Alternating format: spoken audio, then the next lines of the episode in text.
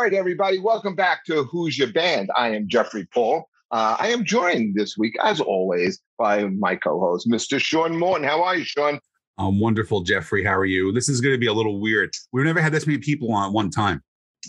Well, that's not true. We had Well, them no, we on did it. Yeah, we did it time. once. They were all in the same room. Like these guys could all be like sitting in their in their like you know living rooms with like no pants on. We have no That's idea. right. We we did we did something like this with Sons of Silver. Yeah, we did. And, right. So and that, and that worked out great. But uh, let's let's bring in our, our, our special guests uh, for the week. Um, this is a local uh, New Jersey band, but you know I checked them out and I thought they were really good. Let's welcome in Dennis, Marco, Frank, and Brian from Morningside Lane. How are you guys? Good man, how you doing? Going on, man? All right, so let's go around and uh, let's introduce everybody separately. Tell us what you you know what uh, instrument you play in the band, and then we'll talk to you guys collectively. So, uh, De- De- let's start with Dennis. All right. Uh, I play keyboards and synthesizers. Um, I've been with the band for not too long, about a year and a half, but it's been awesome ever since. Okay, cool. And then we got Frankie. Yeah, what's up, guys? My name is Frankie. Uh, I play bass. Uh, I've been with uh, Morningside Lane since uh, the early part of 2019. Okay, and then we got Marco. Uh, yeah, my name is Mark. I'm lead singer and uh, guitar player for Morningside Lane, and yeah, I've been in this band since I was born. okay, Marco, as you can tell, is not a comedian, but he is a pretty good uh, guitar player and a great singer. And how about uh, Brian? Yeah, hey guys, uh, I'm Brian. I play drums, I sing backing, and I've been uh, pl- uh, playing and working with Mark since uh, late 2017. Okay. So, when did this band start, and who started the band? Um, well, I mean, in 09, in 2009, I just got out of high school, and then uh, I figured, yo, let's get a band together. And then um, it all, it kind of just like it was like a slow process, and then you know multiple line lineup changes over the years, and then it just got really serious when these guys joined, like two, 2019, and then we put out our first full length album, and then we just took it from there. How long has this incarnation of the band been together? for about it's been a solid two years and then dennis came in and um it's actually been exactly a year dennis since like you made your debut Yeah, it's it's an interesting sound, man. I really encourage everybody to check these guys out. I don't know what other people have told you, but from listening to it uh, a couple of times, uh, I pick up like Mark as from your voice. You have a very John Bon Jovi quality to it. Has anyone ever told you that? I, I've been um I've been told that before. Yes. okay, okay, good. So it's not just this my right. Um, and I'm picking Bon Jovi up from like you know 78 degree Fahrenheit era. Like like you guys have a really 80s influence sound, which is which is really cool because you guys are young guys. And when people talk about hey, rock and roll is dead and there- there's no future generation, I kind of disagree. We had a band called Tempton, and they're a bunch of young guys, and they're really good. And you know they're influenced by Def Leppard and they play their instruments. And you guys, you know, you have, I don't know, man. I kind of, I, I love the keyboard quality in it. It gives it kind of like um, Bon Jovi meets the psychedelic furs uh, sound to me. Is that influences for you guys? yeah, I mean you could you could put it that way. I mean uh, the '80s is especially is like a big uh, influence. Like since we got Dennis, like the inclusion of a synthesizer, we kind of we're really really uh, pushing pushing the um the influences that in that direction. Well, what did you guys listen to growing up? And how and how old are you guys about? Well, I, I just turned 30. Oh, go fuck yourself. Really? 30. Hey, Jesus you, you- you- I- I- you know what? I- I don't agree with Sean on most things, but I'm going to agree with him on this one. Yeah, I, we've had enough of young, good-looking, mounted guys coming on the show and, and, and being better than us. Okay, all, all, all you guys. I mean, you know, Yeah, I gotta tell you, Jeff, I did not hear like the Bon Jovi thing in the least bit. You, know, you, you have a tin ear. That's oh, why. What'd No. I What'd you hear? I heard something completely different, and they, they might be pissed off at me if when I say this, but like I heard more of like the head and the heart, and Oh wow. like Mumford Sons kind of, but like good Cool. Mumford Sons because Mumford Sons kind of sucks a dick, like like a better version of Mumford and Sons. That I did not hear that shit at all. Like you I know, how I heard- heard you know how I heard the song, and I always like describe it this way, and I kind of heard the music and I liked it, and then I kind of pictured like the very end of watching a commercial for like uh, a, a television show on the CW, and like they play the music in the background as they kind of fade to like when the show's going to be on. Oh, That's that's awesome. what? I that's how Uh, I uh, saw it. That's how I saw it. On the video that was sent to us, I liked the song a lot. I thought that this video was more of a distraction to, than, the, than the song. I thought the song was really good. I mean, to me, the song had like you know uh, radio written all over it. It, it it was poppy. It had it had hooks. Um, I again, I think Mark's voice is great for for what you know you know what they're they're going for. I I heard a lot of Bon Jovi. I heard a lot of '80s Well, I'm, I'm sure Marco is glad that you. I'm, I'm sure you're, he's glad that you compared him to like a 64 year old man who can't hit a high note anymore. You know what I mean? So I'm, No, Yeah, no, I said I said 78 degree oh, okay. So old, old Bon Bon Jovi. All right. Jovi. Uh, yeah, good, good Bon Jovi. We're not talking about you know his country music shit. Yeah, I We're like that about, shit. You know, stuff like that. good. Well, again, ten years Sean. Um, I like Dennis's throwing in a little bit keyboard there. Had a little uh, Duran Duran uh, influence in there. Um, uh, the the, Bond, the James Bond song. What was that? View to a Kill. You know, I could I, Oh I could gosh. see these guys not in that song, but but I could see them like playing this that type of music, like pop music with a like a, like a little bit of a harder edge, and with with with catchy uh, hooks and and good choruses. I mean, is, is that type of music dead, or is or am I am I describing something that doesn't exist anymore? I think you got very good drugs in Newburgh, New York last night, is what I think. um, we we all share 80s music as like primary influences or, or at least important influences for all of us like we all share that and then we deviate in so many different directions from there. And we uh the way that i see it is and have experienced it is we're really just writing pop songs with a sound that's like authentic to us where you know we wear a million influences uh, on our sleeves so you hear a million different things and uh, you know all things that we're proud of. But uh, yeah we think that like the 80s sound can have a bit of a revitalized energy now in 2021 and um, yeah we're just we're, we're happy with that Yeah, but the thing the thing about it though, Brian, is that you know you think of it as like a resurgence, but like me and Jeff are still stuck there, and that's the problem. like when we were listening to this stuff, you were not born. yeah That's Yeah, the, I mean, that's the issue. That's the that's like the middle of the road old guy problems that we're having. It's like we still want to listen to this great shit, but then it's like when we go to the show, oh shit, we're the old men at this show. Like we should not belong at this concert. like when Sean, when Sean and I are like eh, living our everyday lives, we're still wearing Dokken t-shirts. Okay. By the way, Oh, that's yeah. not you. You can't name a band Dokken anymore in in 2021. i would if i will straight up show you my Dokken shirt if you give me like 30 but- seconds but, th- but think about it. in in in in this in this in this new world and what the new meaning of Dokken is. I don't Oh, think yeah. you can name your band that anymore. now that makes Uh, sense otherwise, you're going to be playing. Otherwise, you're going to be yes. Otherwise, you're going to be playing a lot of Pride festivals.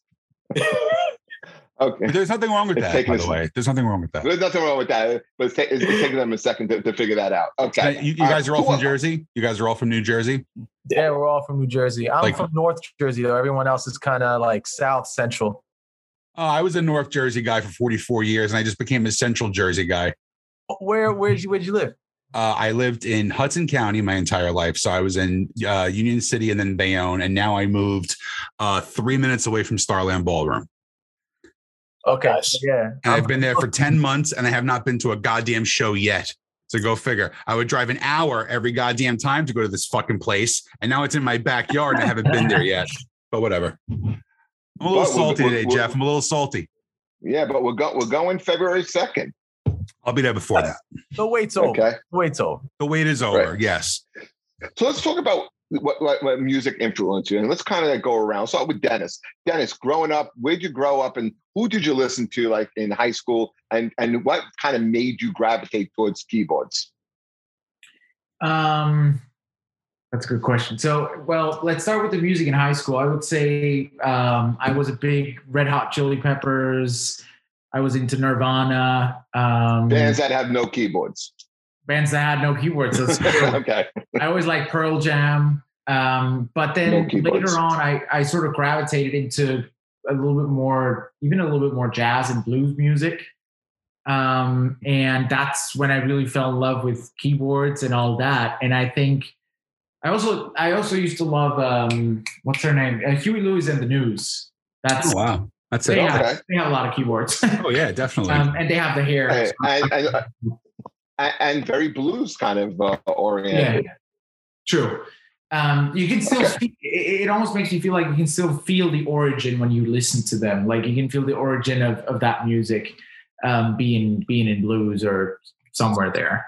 Um, and then I grew up playing. Well, my first instrument was drums, and I continued to play that. But I after that, my my parents got me into playing the piano because it just makes you a little bit more versatile with everything in music because you understand music from a from a different perspective than just being a drummer. I can say that because Brian plays a lot more than just drums.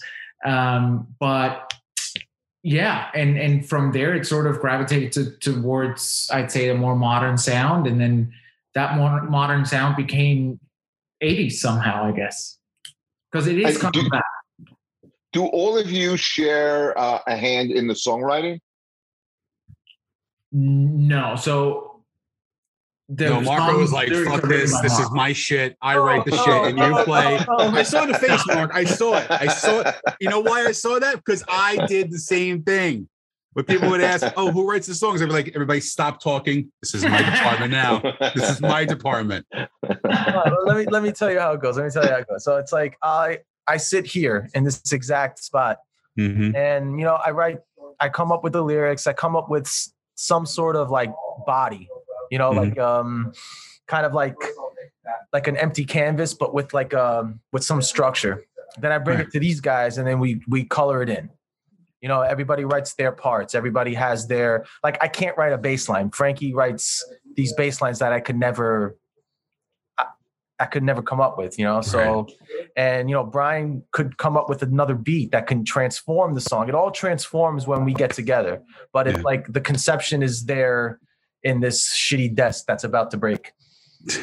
Yeah, it's a weird thing too because like you go through those periods where like you may have that idea and like you'll bring it to the guys and then it's like sometimes it'll you'll hit and like in a day and a half you have a completely written structured song and then like you'll have an idea and then it'd be like nine months later and it's still not working and you have no idea why. That's like the beautiful thing i love about songwriting is because you really never have any idea where it's going to take you how long it's going to take and how good the song's going to wind up being anyway the best songs that I ever wrote with my guitar player at the time, we would be drinking in Hoboken at like one o'clock in the morning, and we'd be like, "All right, look, these bitches are like they're not they're not listening to like the way we're hitting on them. Let's just get the fuck out of here and go to our studio." And then we would drive to our studio, and we would I would throw out here, but here's what I wrote. He'd look at it, go, "Okay, this is how it's going to sound." Boom, and then half an hour later, the song's completely done. yeah. You have moments. Every song it comes together. Well, every song kind of writes itself. After you got to write it, and then it just like it, it, it um, it writes itself in as as uh, you put your energy into it. I think. I feel like you should, if you have an idea, stick to it. But if it's starting to, if it's starting to talk to you, where it's like, all right, like you know when you don't have it. You Oh yeah, you always yeah. know when it's like, ah, What comes first for you guys, music or lyrics?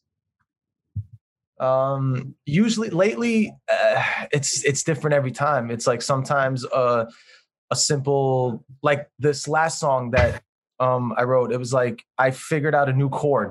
Like all of a sudden I, I hit this chord and i'm like okay this sounds different. And then it just happened.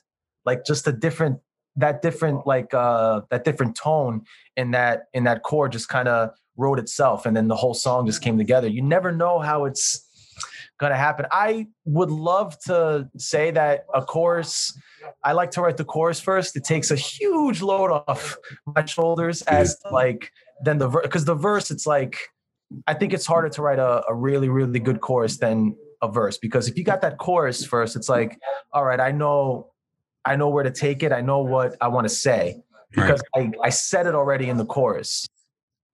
Yeah, I understand. I understand what you're saying. It's kind of like that's the that's the buildup. Like that's where everybody's getting drawn into the song. Like nobody gives a shit about you know uh, the the, the fucking instrumentals in the in the very beginning and stuff. The chorus is where people get locked into the song. Yeah, the But that, that's the hook. like That's what brings people.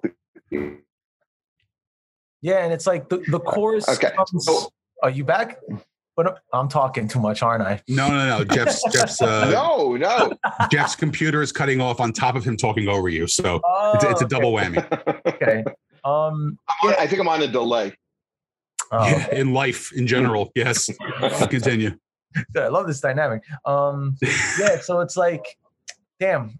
No, go ahead, Jeff. I don't know. I forgot what I was gonna. No, I was gonna, I was gonna go. You know, because Frankie's been kind of quiet and but enjoying the show. So let's bring Frankie. And I want to know, you know, bass player. What made you play bass? Who'd you listen to growing up? And what do you, could you know, besides a great uh, bass line to the band, what are you contributing to the band? I'll tell you why Frankie is quiet. I'll tell you exactly why Frankie is quiet. Number one, because he's the bass player. Number one. Number two, he's got a girl right underneath the desk right there who's servicing him right now. So he's not saying a thing because the bass players are always the one who get laid more than anybody in the goddamn band. And it pissed me off every goddamn time. Now continue, Frankie. Oh man. Oh, I love this. I nailed it, didn't I? I nailed it. so yeah so i mean growing up um i listened i was like introduced really early to um like classic rock you know led zeppelin you know guns N' roses Styx was a big one up until my all-time favorite band foreigner that i got introduced to growing up and like yeah weird i know but they're No, no, no, no, no, Frankie. It's not weird. Don't, don't. Listen, he's an idiot. Okay, those are two great bands. Styx and Foreigner, both bands that should be in the Rock and Roll Hall of Fame. But go on. Well, Frank, So I- Frankie I now did- is officially a bass player who's 26, who apparently is a 95 year old man inside of himself. But go ahead, continue. no i, He's I did an that, old soul. really like yeah i mean that's what i was you know brought up with and then as you know i got into you know throughout the late i guess like seventh or eighth grade um when i started to play bass my band teacher basically was like have you ever played bass before because i was playing like saxophone and all this other stuff and he introduced me to bass and then uh, all of a sudden i started getting into like punk rock and then green day came out of nowhere for me and i just fell in love with green day and then that just kind of took a whole nother turn. So I was, it like went from classic rock to punk to, you know, and then it just kind of opened the door to everything. And then I became a really big like pop person. Um, I love pop music. I love I love all that, and just bands that kind of marry those two is my you know biggest influences. I gotta tell you, I think Green Day is a very underrated band, even though they're in the Rock and Roll Hall of Fame. You know, I think they're a very underrated band because they did spawn like a huge punk revival in the '90s, and then their their subtle turn into more of the pop punk brought a whole new dynamic in, and then they just became a rock band at some point. Like they just they just totally stopped being punk, and now they're just a regular rock band. And Well, they evolved. yeah, that- I think it's a great evolution. I really do. And it's one of those bands that, like, you know, again, they have the mainstream success, but like they don't get the credit, I think. If that I makes feel like sense. Green Day. I feel like Green Day. Like Green they Day. don't fans- have- yeah.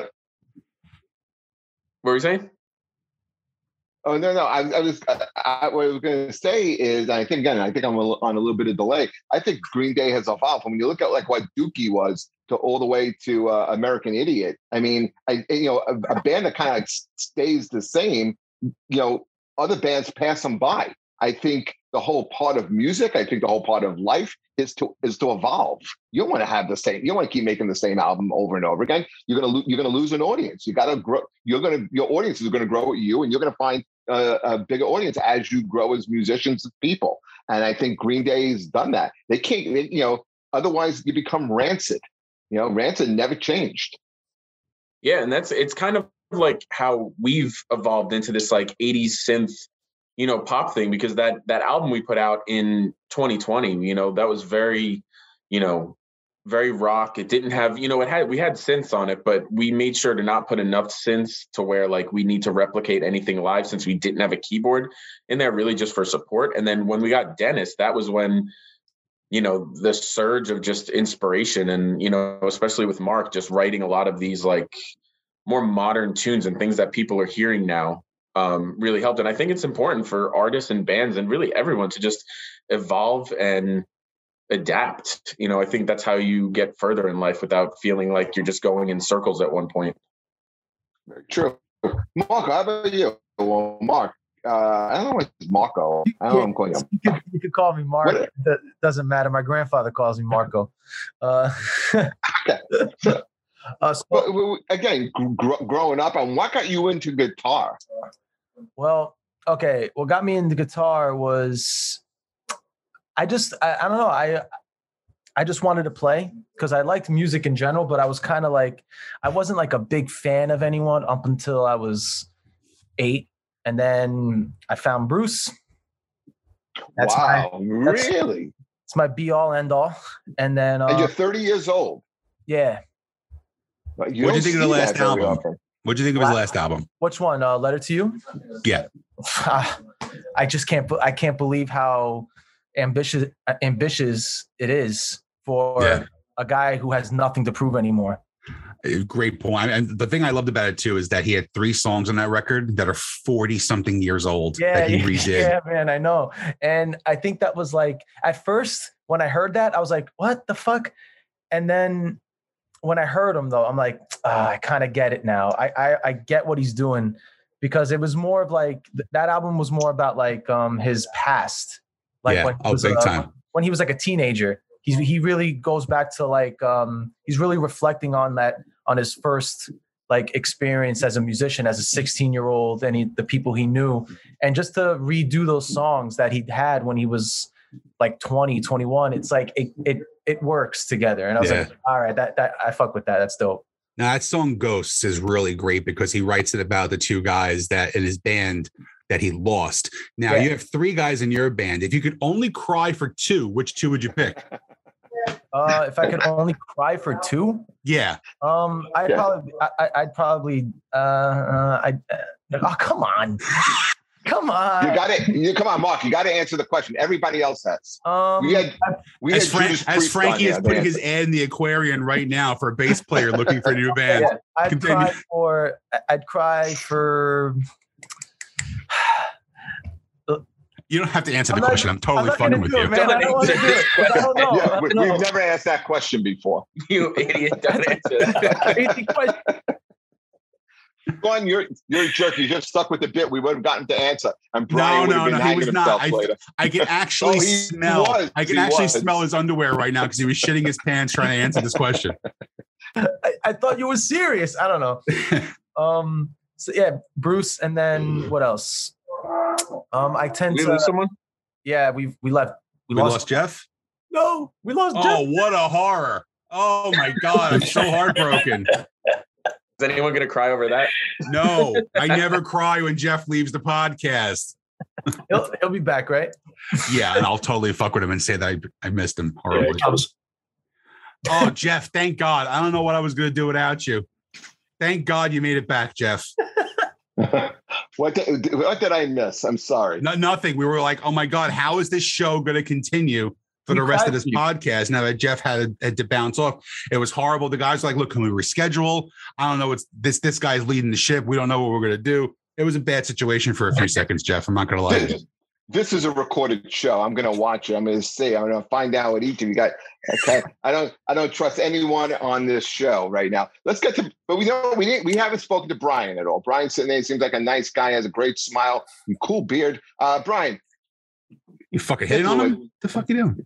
I like Brian. Brian, uh, Brian, Brian, you know, he had that cool Charlie Watts style when he's sitting back there playing the drums. You know, he's not too flashy, but he's solid. You know, he's keeping the beat, keeping the time on, in this band. So, who are your influences? And you know, and I, you, uh, we alluded earlier that you play several different instruments. Why did why the drums in this band? Sure. Um, drums are my first instrument. I mean, when I was really young, I just I loved the sound of a drum kit, and I loved how you know through production and all different styles of music, the drums can take on such a different sound, such an identity, and be musical, be almost lyrical, and not just you know someone hitting on stuff. So, um, drums are my first instrument, and uh, in this band, I wanted to bring power to Mark songs. I mean, I was working with him uh, in 2017 on some songs. Actually, it was a recorded project, so we kind of met air quotes uh, in studio or started working together then. So. Um, I wanted to be like a hitter, but I'm wanted to be a finesse drummer also. So uh, Jeff Porcaro is probably my biggest influence in drumming. Um, there have been many notable ones throughout the years, but I bring a lot of Jeff Porcaro into Morningside Lane, along with just some power hitters like Kenny Aronoff some of the national guys too. Like, um, yeah, uh, and to play a lot of instruments. I mean, I decided I wanted to, at a young age, be a musician. And so uh, early on, I mean, I was drawn to bass and keyboards and synth and organ and piano also at an early age. So I wanted to learn those instruments too. And really, for the sheer possibility that I would one day, when I was old enough, uh, want to be hired by many different acts. And I have been. So, like 16, 17, I was already playing in Jersey Shore bars and stuff. And um, it was cool. Um, I'm road tested. So, uh, literally, almost every style of music I've performed on um, on an instrument. I did a lot of cover gigs, um, still do even, and uh, original music brought me to Mark and Morningside Lane. So doesn't it, bother, doesn't it bother you as like guys who write their own music that it's so hard to make a living doing original music when you can just go and say fuck it, I'm going to do a cover band and make like two three grand a night. Yeah, I mean that that's why precisely why I'm not a singer or a songwriter. Uh, I I just only want to be a musician. So I was like, okay, well, uh, people want to hire musicians. I I want to be the best at, at my instruments and stuff. So uh, I like to bring an arranging ear along with, I know Frank and Dennis do this too. Like we all bring our arrangement chops to Mark's ideas and kind of see how we can bring them to life. So what's what's new with you guys now in 2021 going into uh, 2022? Are there plans to hit the road? Are you guys touring? Are you gigging? And what are some of the obstacles that you're finding, you know, in this present climate? Well, Frank, you um you, you, you, take this one because the most equipped for this, this one. Yeah, because with, with like logistics and like I'm not good with it, man. Like I'm good to talking to people. You want me yeah, to go for it? Uh, yeah, go, yeah, Frank, go ahead. There's always the one guy in the band who like has the lead. He's the one who deals with the the, the, the shit club owners who want you to sell 800 fucking tickets on a Tuesday night to play the back room of a fucking bar in Clifton and say, because it's great exposure for you. Trust me, Frank, I've been there. Are, are you talking about Dingbatz? well, good friend of mine owns that, but it's okay. We're not going to talk about that. But anyway, oh, guys, continue. Sorry, no, no, no. You said Clifton. You said Clifton. So yeah, I know. Well, I used to play in I used to play in these friggin' bars, like in, in connections, which was down the street from Dingbatz. It's before your time, but like you had to go on the street and sell fucking tickets. It was horrible. I did it in Brooklyn when there was a club called L'Amour in Brooklyn. It was the biggest rock club in in the East Coast, probably you know in the in the eighties and nineties. And I was literally ten minutes before I'm going on stage selling my last two tickets four blocks away, and then and literally there was no there was no through traffic in L'Amour's. It was like an industrial section. Yeah, it was hard. It was hard shit. So I understand, I, dude. I understand that that horrible shit. I always say, like, I, was in a band for I like ten years, maybe, and I made more money in my first year in comedy than I did in ten years in a band very it's a very strange dynamic but what what, how, what are this what are the things you go through frank if you I know you do all the booking or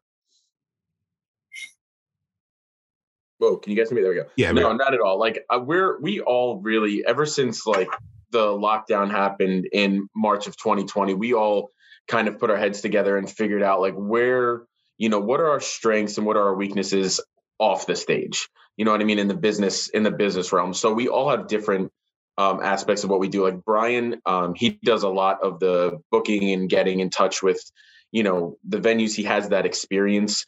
Um, me and Dennis are kind of like the behind the scenes. Like Dennis will do like website, and I have like Spotify. Like we basically all just kind of really just fixed like find each other's strengths and have like real conversations of where each skill set lies. Um, and then Mark, we just say, just keep writing the songs. We'll do the other part. Yeah.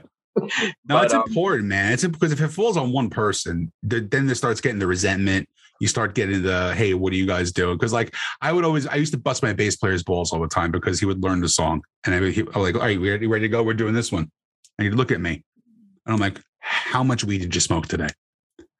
And he'd be like, a lot. I'm like, all right, this it starts like this. Dun dun dun. Oh, okay, cool. And then he would go right into it. Like he had complete fucking ADHD before it was ever a thing.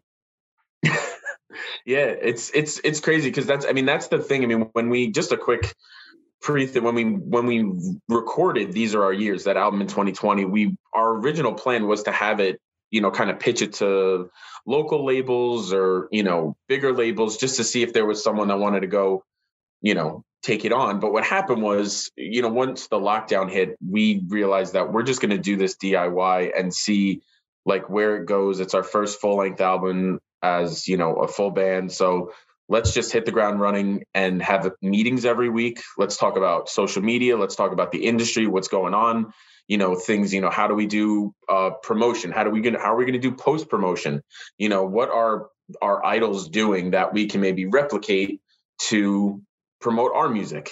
You know what i mean? Instead of having to reinvent the wheel all the time let's just figure out different things that our fans are liking from the people that they listen to and then let's put our spin on it basically. And you know through that we were able to make a little bit of a splash in terms of uh like the asbury scene and even in our like hometowns to um you know get this music out. And there's a lot of stuff on the horizon which we're super excited about. I think you guys the musicians now have it easier in some ways and a lot harder in a lot of other ways too. I think it's easier because there's so many more platforms for you guys to get your music out to.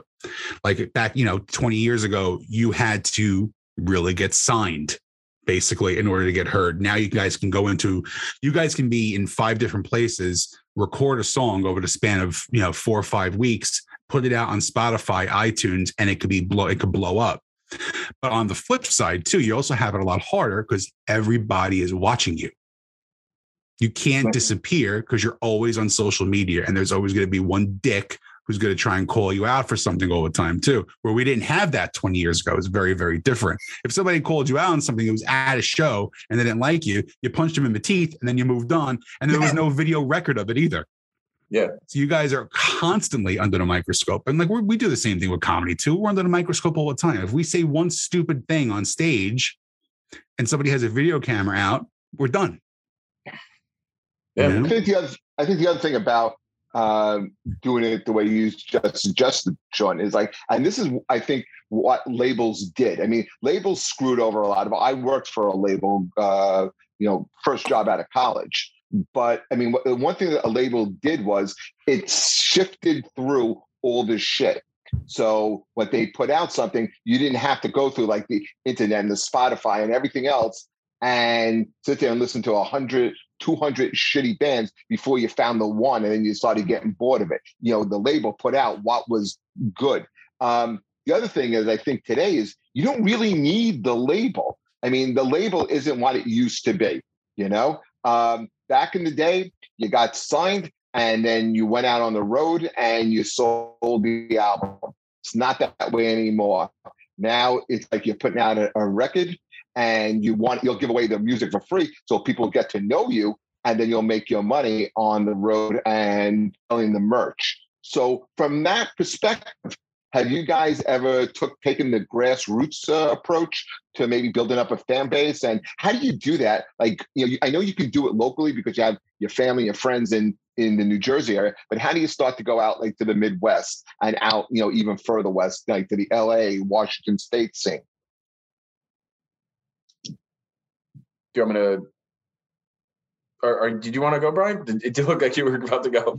Yeah, no, I mean, I, I feel like uh, in many ways we've been doing the grassroots approach. Um, certainly, you know, uh, when when COVID hit, we didn't want to just kind of go to bed. We we were kind of thinking amongst ourselves, how are we going to literally fight to stay relevant and visible and make a splash while nobody has shows and the entire industry is upside down? Um, and how are we going to be memorable and also promote new music that we're releasing during all of this. And uh, when we were looking for the information, I think there's a lot of transparency in the industry right now where all the lessons they're on YouTube. They're it, the industry I don't feel is this faceless gatekeeper, you know, creature. I think it wants a lot of new talent. I think the industry wants great songs, and all you know, a lot of the lessons are out there. It's how much of it you want to siphon through, um, and Frank has been phenomenal with it, but uh, you know, we did. We covered a lot of our own label esque bases. I was doing a lot of PR. I'm doing a lot of PR and radio right now, even with us. Um, Dennis revamped our entire website. It helps to know a lot of things, and that's just kind of where that took us. We're hoping that airplay, like um, terrestrial radio play uh, on like AAA radio, uh, alternative radio, would break us into other markets. Do you guys have uh, any representation in the uh, college radio market?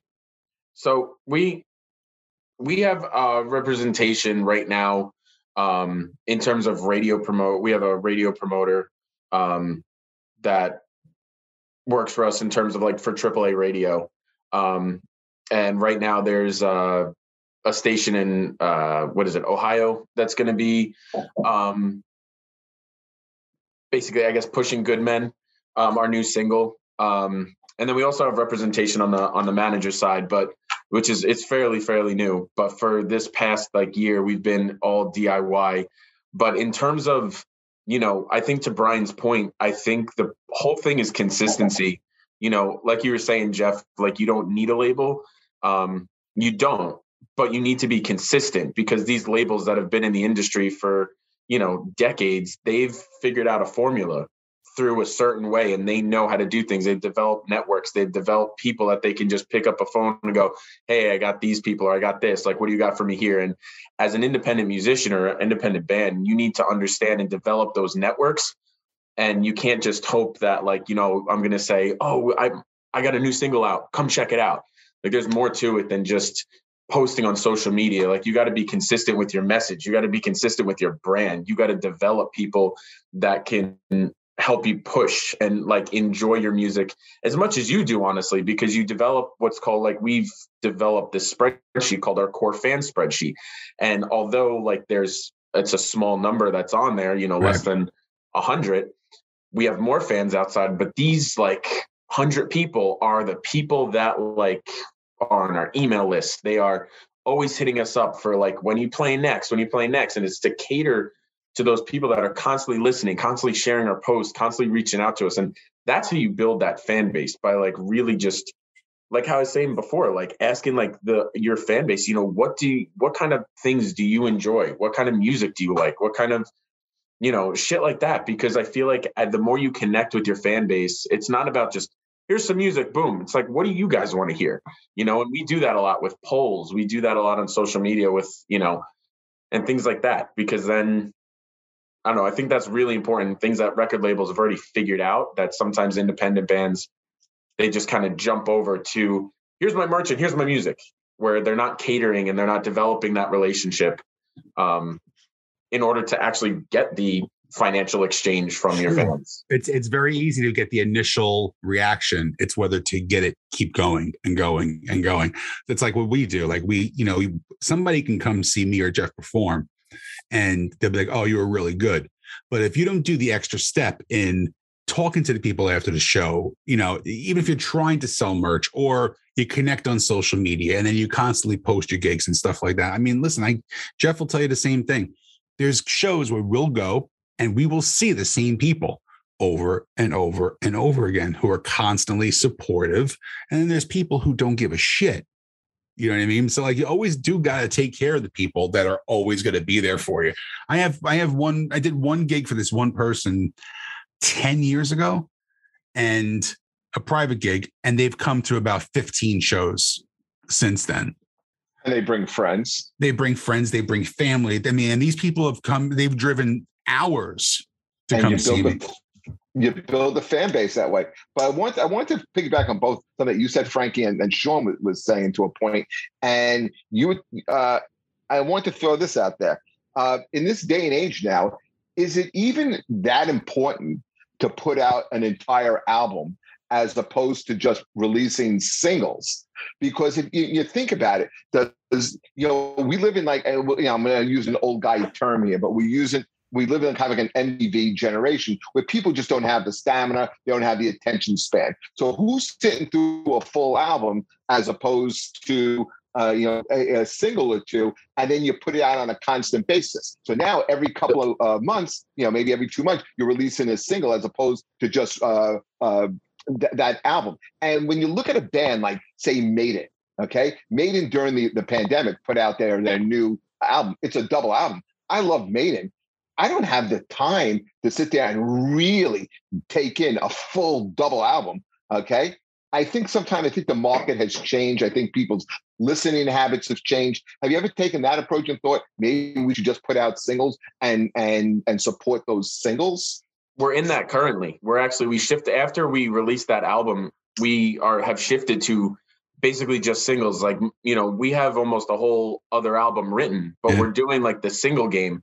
And it's funny because it's funny you say that because the industry has changed completely, especially when it comes right. to like the albums and singles. I don't know if you're familiar with um this I t- uh, the boys are I talk about this band all the time, but OneRepublic put out their album this past year, mm-hmm. and yeah, 75% of those songs on that album have been singles the last three years. Yep. Absolutely. Like I love that band. They're an amazing band. They're incredible. And Ryan Tedder, I remember he he had an interview and he was talking to I forget if it was manager or label rep, whatever it was, and he said, "All right." He's like, "I don't usually get nervous before an album release." He's like, "But I'm kind of I'm kind of nervous." And then the manager's like, "What are you nervous about? You already sold, you know, a million you already sold a million copies of this because like you've been releasing singles and now you're going to drop the album. So in in terms of spotify apple music algorithm those plays just transfer over. Yeah. So like if one song already like hit the charts two years ago and that's on the album that carries over to that album stats. So it's like we we haven't released the album but it's there. But when he released the album he really only released it was like almost releasing an ep there's yeah, like it was like four songs. It was like four songs, I think, that came yeah, out. That was, it was like four or five songs. New. But on the album, it was 10. But when you go through it, it's like, oh, that was released in 2017. That was released in 2018. All those four released in 2019. Yeah. You know what I mean? So it just, I, we're in the single game. I think Dennis is sleeping. oh, okay. I'm sorry, Dennis. I didn't, we, we, we didn't want to wake you up. I'm sorry. I'm sorry. No, no, no, I was, I was right here. Why, why, would you want to interrupt a great fucking story, Jeff? That's totally fine. I, I, no, I, was, I was watching poor Dennis, and uh, I, I, I, didn't, you know, he his, his, his got, eyes are getting ready to. We got to yeah, Sorry. I, I completely agree with you, Frank. I, I really do. I think that, and I understand what Jeff is saying too, because we do come from a different generation where you had to wait for the album. Like I can remember, again, I am a huge Guns N' Roses fan, so I can remember after Appetite comes out, so then they release Civil War on like a compilation record. And I went out and I searched for that compilation record so I could hear Civil War. And I bought the Days of Thunder soundtrack because Knocking on Heaven's Door was on that before the Illusion albums came out.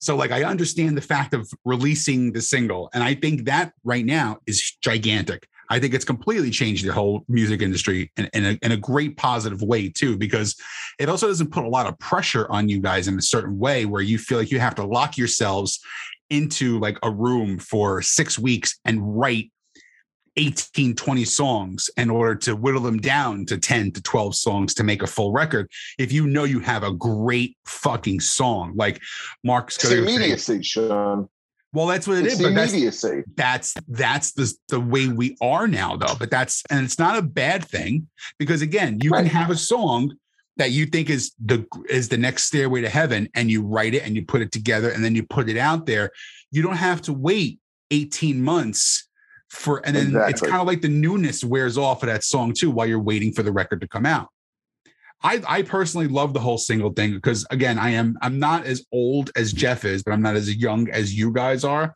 and I'm still a guy who likes to have the physical copy of their music.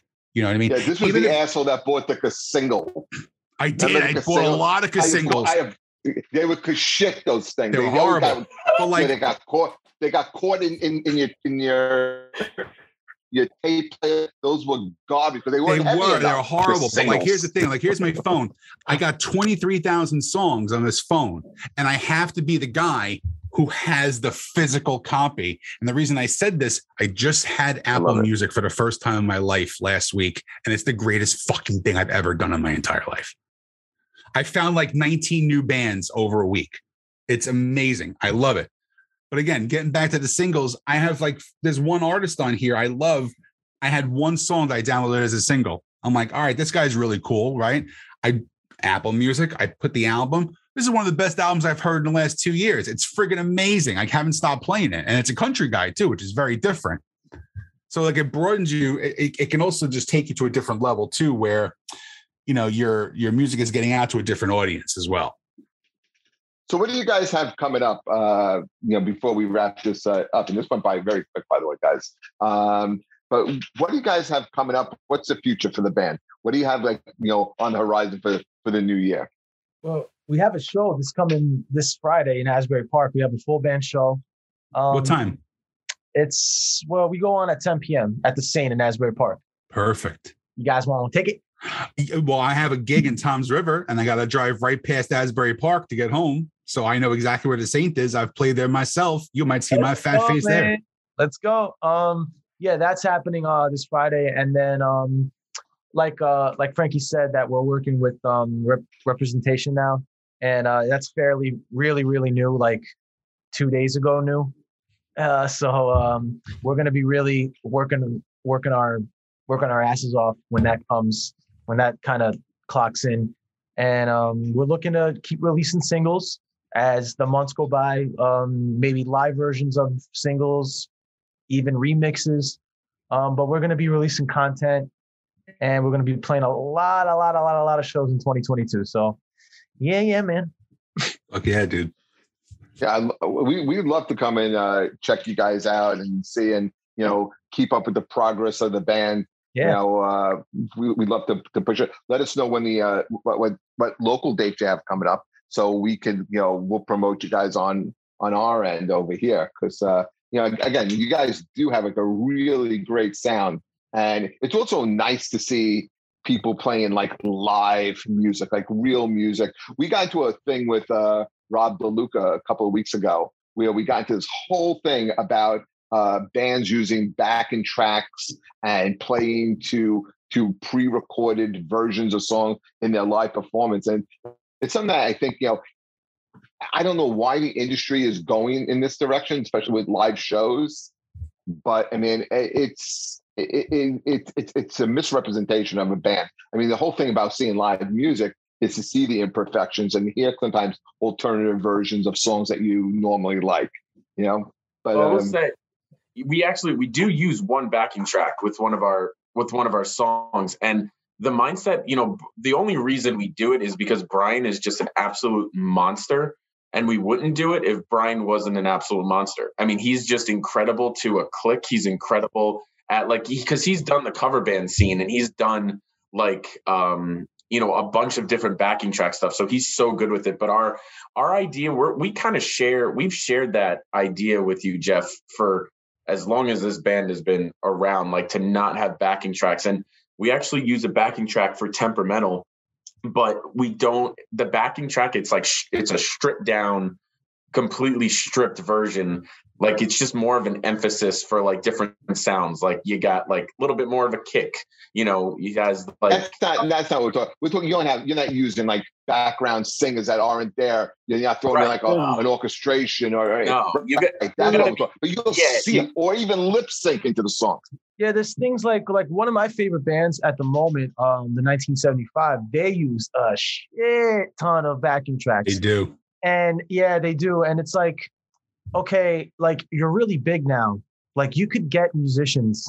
Like I like a big band for me. A, a- another really big band for me that doesn't use backing tracks is Bleachers, but his mm-hmm. band is huge. Like he's got like a, a 12 piece band. He's got two keyboard players. Yeah. He's got like three saxophone players. He's got two guitar players. It's like that's where at some point, you know, You got to branch out a little you bit. got to branch out a little bit. But for like bands like us, or like even if it like what I'm seeing a lot lately is like a two piece, three piece bands that just, you know, you find if you work, one of my favorite bands right now is called Fiji Blue, uh, Blue. And I just went to a show and they're a two piece. And I mean, like, and they said that it's like it's just easier right now to to deal with because like we've been let down by so many band members, and it's like, and right now we're not making that much money where we could split split it between five guys. I, I kind of see the the um the approach behind that but I, I mean at the end of the day i don't care i like playing live no matter what so Right. Two piece Yeah, bands are two piece bands are fucking great, but yeah then you always see them change. And they, Oh, like the Black Keys was, me. was one. look at know. against me they started at he's Yep. Two that's a two-piece band like Yeah. Local H was a band like that too. H. They were great. And then, you know, you had the Black Keys who were just amazing. Royal Blood is another band that was a two piece. they kind of they kind of changed. yeah and like yeah, you said like, White Stripes was okay. Eh. like you say like bands evolve so you know if they if you could find those if you could find those players to add to the to your you know add to your fucking tribe then do it I- Exactly. I agree 100% just with keep them that. out of the pictures Hey, Yeah. Sean, a- Sean, ask your world famous question here. all right And who should I ask it to? That's the question. If I ask all four of them, it Ask to- it, ask it to Dennis. yeah, wake him up. Let's let's ask him this question. yeah, Um, yeah. I, I, I felt bad. We interrupted uh, Dennis. So Dennis Dennis. I always I'm ask the one question. You don't have to ask, you don't have to say it's anybody in this band. Okay. So now you're a keyboard player. You can play in any band and you can make the band yourself. They could be living or dead. Who do you pick as your band? Obviously, you're playing keyboards. So now you got to find four of the people to make your ultra super uh mega group. Who is it going to be? Oh, the four people. The well, the three people that you see right here. That's it. I'm not going anywhere No, else. no. Put his fucking no. mic on mute again, please. Put his No, mic on no, Go back to sleep. Go back to Fuck sleep. Dennis. Oh my Yeah, God. What the- Stop it. De- So Dennis, loyalty cheat. is worth nothing in this place, I guess. But anyway, no, in, in all seriousness, I mean, I found I, I found a home with those guys. Yeah, no, I get it. It's it's it's a goof because like some some guys will do what you just did and say, no, no, it's totally fine. These are my brothers and everything. And then some people are like, yeah, fuck my band. Here's who I want. I want Zakk Wylde on guitar. I want uh Vinnie Paul on drums. I want Jordan Rudess playing keyboards. I want this, this, and they're very, but it's a it's a very there's never anything in the middle. It's either p- people always say no, my band is everything, or they say, fuck my band. Here's who I want to play with. Dennis, your check's in the mail, dude. Thank you. that was the test you passed Well, that's a lot the of thing. fun, just, just to like, just to like emphasize, like Dennis, you know, thing. I, I think we all, because what we do, we call ourselves a family. You know, we're a Oh, family. absolutely. and you know i think that there you get you do you're in the industry so much and whether you play with a bunch of different bands you start to realize that it's not it, yes you need to be a ridiculous musician you know hands down but at the same time it's about you know who you are as a person and how you gel the chemistry on and off the stage you know that's more valuable than anything i mean Absolutely. obviously like there's no other drummer that i'd rather play with than brian but at the same time there's no other person that i want to call a friend and bandmate than brian you know Right. and i feel like you need to have both those questions answered and you need to be all in with both of those things and everyone have that same mindset you know it what I only mean? brings it only brings out the the the better musicianship in yourself too. When you're close Right. with people, you're on a different level. I mean, look, the guys I had in my band, we're not the greatest musicians in the in, in in the world at all. But you know what? If one of them called me right now and said, "I'm in a I'm in a bad spot," I would hit leave this meeting right now and I'd be in my car. And this is 20 years ago, and that's still the same way. It's my he's my best friend the whole world too. Is he a great guitar player? He's a good guitar player. Did he do anything on stage? No, he stood there like a fucking lump every goddamn show. Didn't do a goddamn thing. But he's still my best friend. So I understand what you're saying. Did you did you read uh Bruce's autobiography? Yes. Oh man. Okay. Um, well, he said that yeah, I'm, I wasn't looking for the greatest players. I was looking for the right players. Exactly. There very, very true. And it works with comedy too. I mean, we're the same way. Jeff and I work a lot. We don't work together a tremendous amount, but like he We're has. working this weekend though. yeah, we are. Don't remind me. Well, what's your favorite album from him?